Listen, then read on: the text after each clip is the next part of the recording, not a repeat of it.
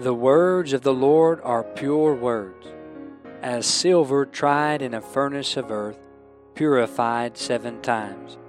Thou shalt keep them, O Lord, thou shalt preserve them from this generation forever. For as the rain cometh down, and the snow from heaven, and returneth not thither, but watereth the earth, and maketh it bring forth and bud, that it may give seed to the sower, and bread to the eater, so shall my word be that goeth forth out of my mouth. It shall not return unto me void, but it shall accomplish that which I please, and it shall prosper in the thing whereto I sent it.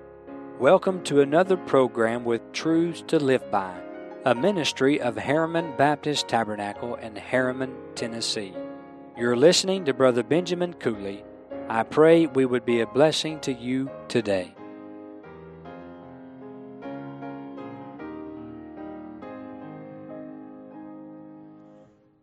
Sinner, bow down with the of sin. Come to the cross, come to the cross.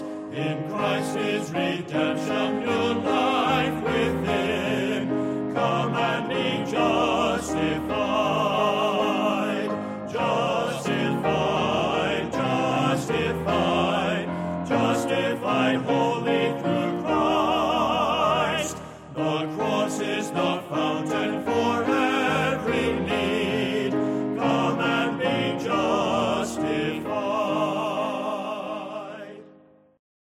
With our Bibles open to Psalm number two today, we begin looking at this psalm as it stands with the first to introduce the whole book of the Psalms.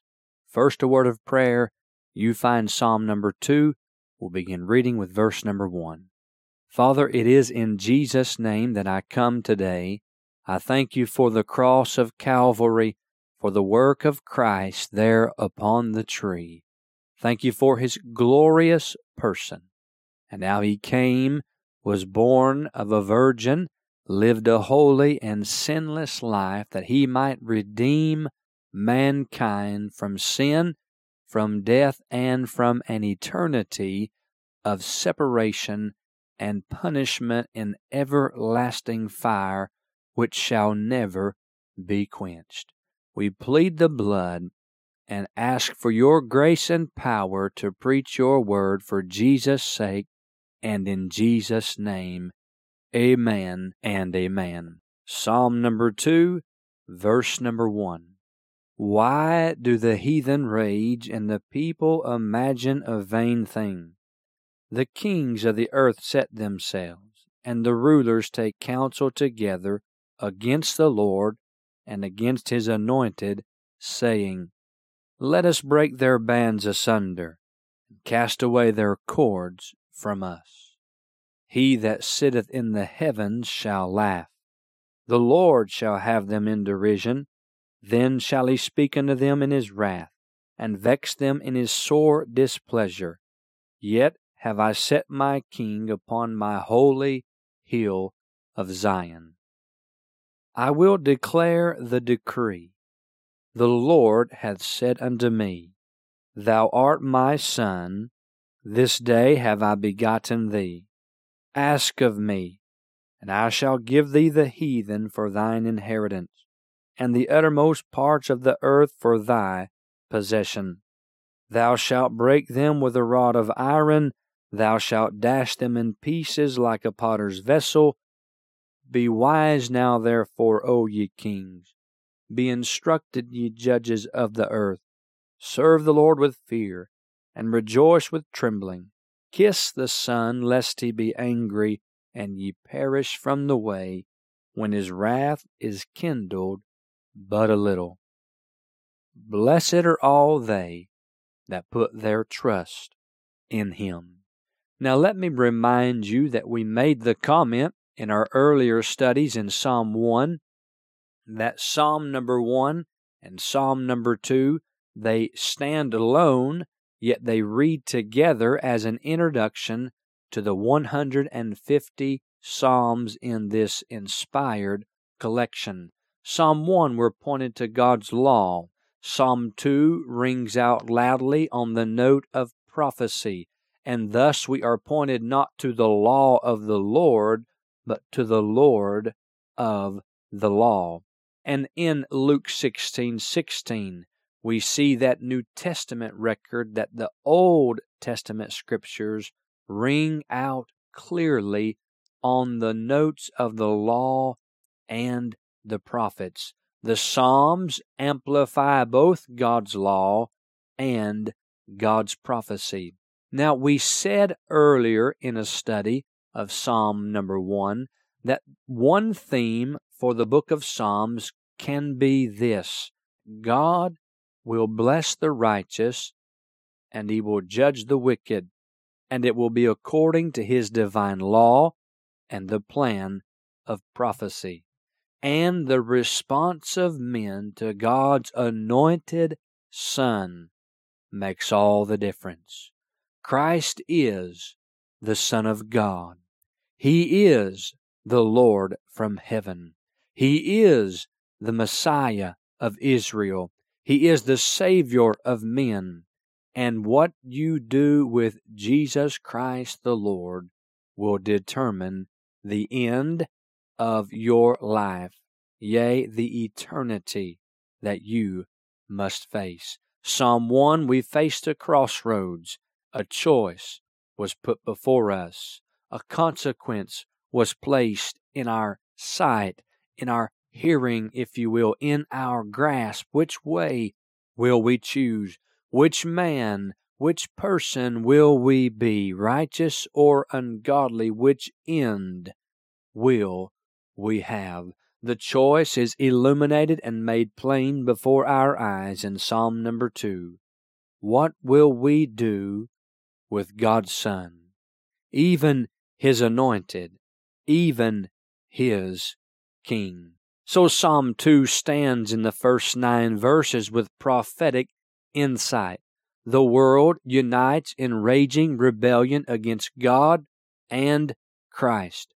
This messianic psalm gives us vision and clarity for the real world scene and gives us the world as God sees it to be. Let me say quickly do not get your world view from YouTube or from the internet or from someone claiming to know Bible prophecy claiming to have visions from God, a word from God, a new revelation from God. No, go to the book. Go to your King James Bible. Let the Spirit of the Lord shed light on the Word of God, and thus you will find the right worldview from the Scriptures, and it speaks of yesterday, and it speaks to today, and it speaks of tomorrow, and it never ever fails. It is infallible. It is never, ever wrong. It is inerrant. It is the very words of God, for it is inspired.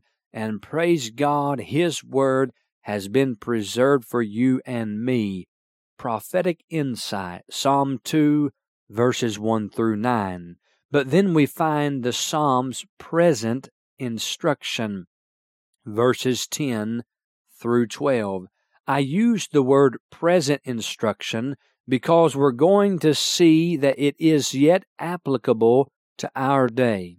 There obviously is a primary interpretation with a primary application to the kings of the earth and the judges of the earth, but we want to make a present application and heed the instruction that we can receive from this psalm even for today.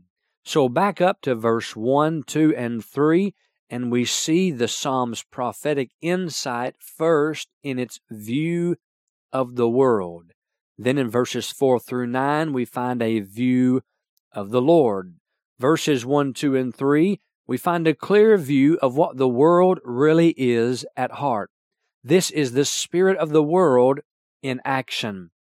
The world then is proven to be and pictured here as an organized system which despises the righteous rule of its creator, and mankind is ready at a minute's notice to take up arms against the Lord in order to assert man's way and oppose God's way.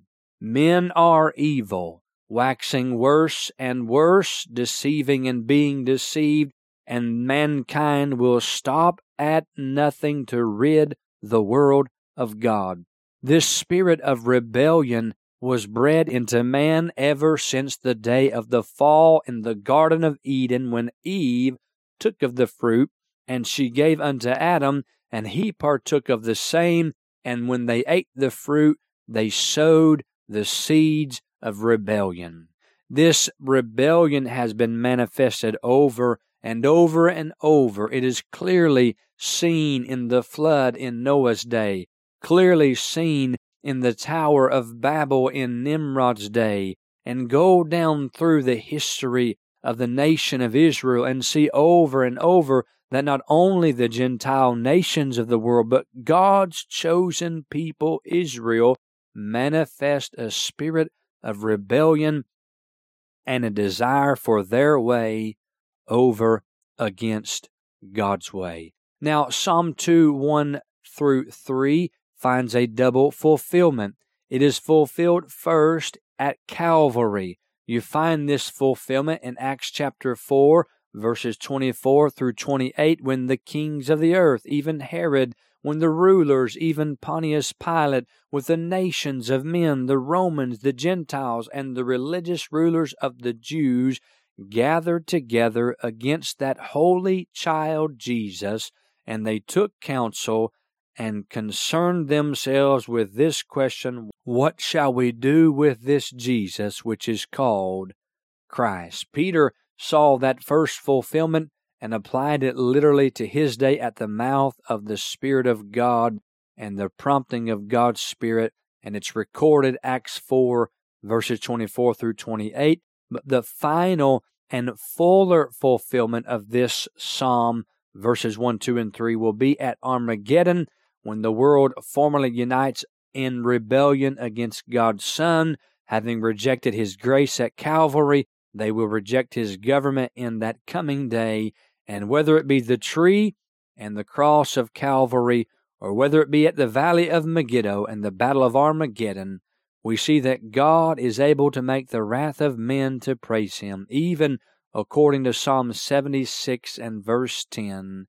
And to this we must say, Amen, and even so come, Lord Jesus. Such is man's raging rebellion. We'll seek to expound these truths next time together, but until then, may you find the blessings of God upon your knees and in the word of the Lord. We thank you for making this ministry a part of your day.